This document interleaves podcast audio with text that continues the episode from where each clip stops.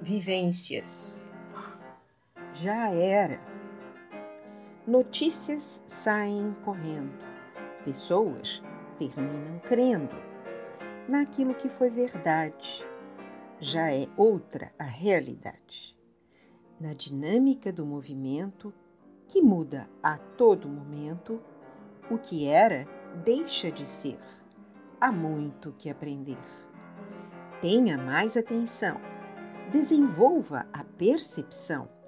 Surge a espontaneidade, nasce a criatividade.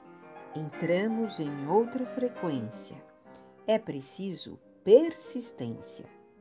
A calma também faz parte, fazendo tudo com arte. O segundo já passou e tudo se transformou.